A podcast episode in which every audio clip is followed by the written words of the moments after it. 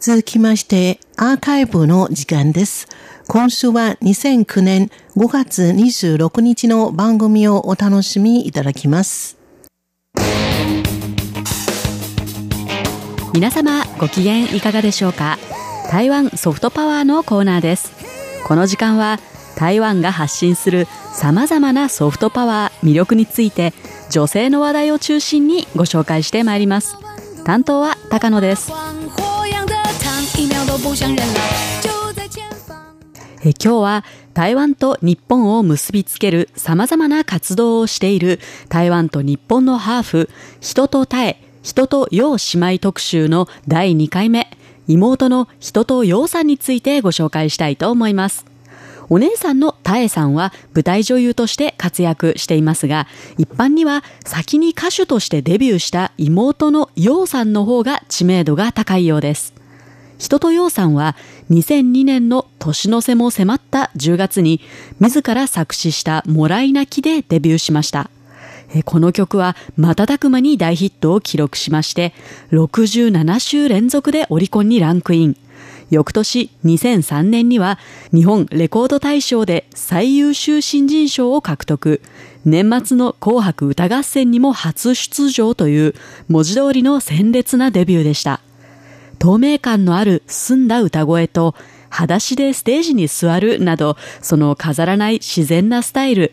そして社会福祉に関心を寄せ、そうした関連の活動に積極的に参加する人とようさんは、今までにはないタイプの個性的な歌手として強い存在感を発揮してきました。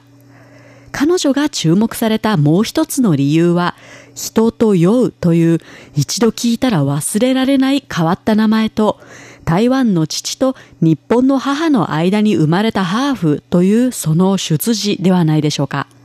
関数字の1に色の青と書く人とはお母さん方のせいで、お母さんの出身地である石川県にある地名なんですが、全国的にはあまり知られていないため、台湾のせいだと勘違いする人も多かったようです。そして、空という字のカタカナの絵の部分を幼稚園のように変えたようという字は日本の東洋漢字にはないんですが、標準中国語で上品、美しい、女性らしいといったような意味で、名付け親は台湾のお父さんだそうです。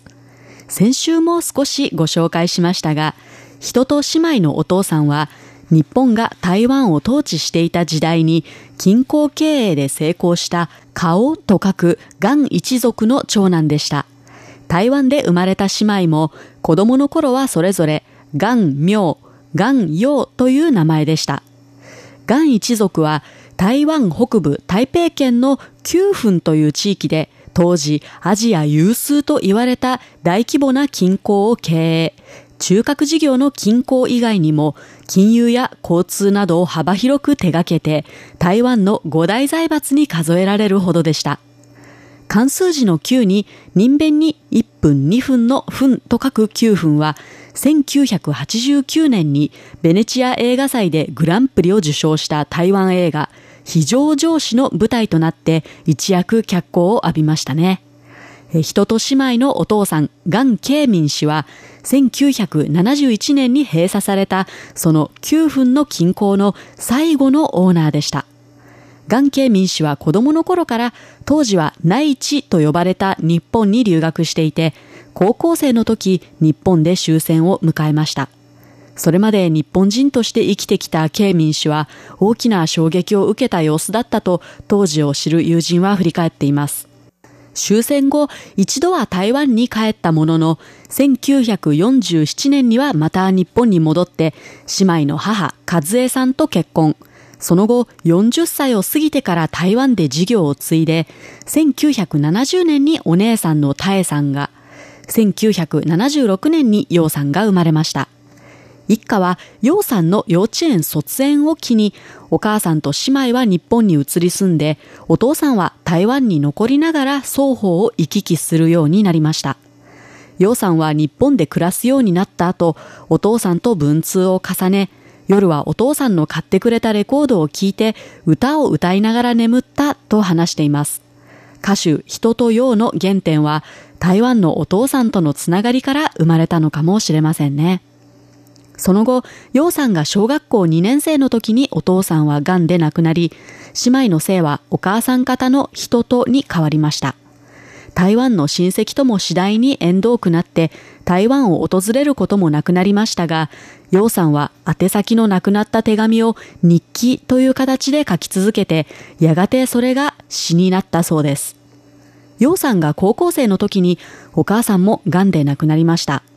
それから生まれ故郷の台湾ともお母さん方の故郷である石川県とも遠く離れた東京近郊での姉妹二人きりで支え合って生活してきた日々が大人になってから自分たちのルーツを強く探し求める背景となったのかもしれません。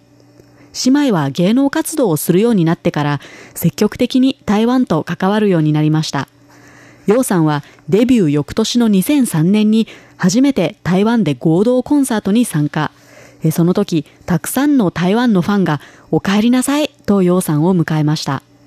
楊さんは昨年、日本メディアのインタビューに答えて、私は確かに台湾で台湾のものを食べて育った。だから台湾を忘れないでいたいと話しています。台湾のガイドブックなどでも必ず紹介されているレトロな街並みが人気の有名な観光地、9分にルーツを持って、そして台湾と日本の架け橋として活躍する人と洋さん。これからも注目していきたいアーティストですね。それでは最後に少し音楽をお楽しみいただきましょう。人と洋さん本人の作詞、人シアンです。この曲は人と洋さんの初主演映画となった2004年のコーヒー事項の主題歌で一部に標準中国語の歌詞も入っています。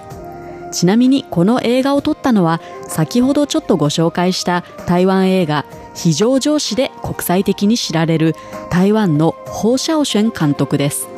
小学校からずっと日本で育っている人と洋さんですが、ホーシャオシェン監督は彼女には普通の日本の人とは違う個性や視点がある。それはきっと彼女の中に台湾という部分があるからだと語っています。人と洋さんは今年台湾で初めての単独コンサートを予定しています。まだまだ特訓中のようですが、大人になってから勉強し直したという標準中国語の歌も披露する予定です。きっとまた大勢の台湾のファンがお帰りなさいと迎えることでしょう。今日の台湾ソフトパワーの主役は人と洋さんでした。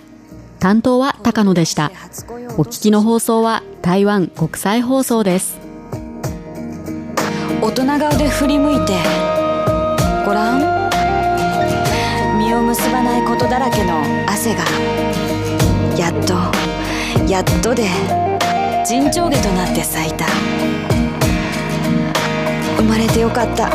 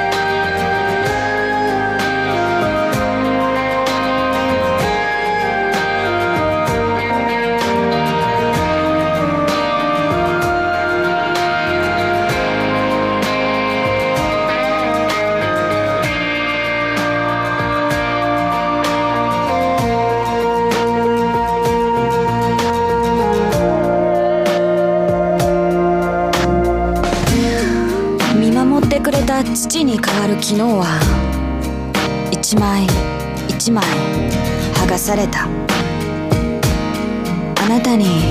です。傷つきやすい私になれた。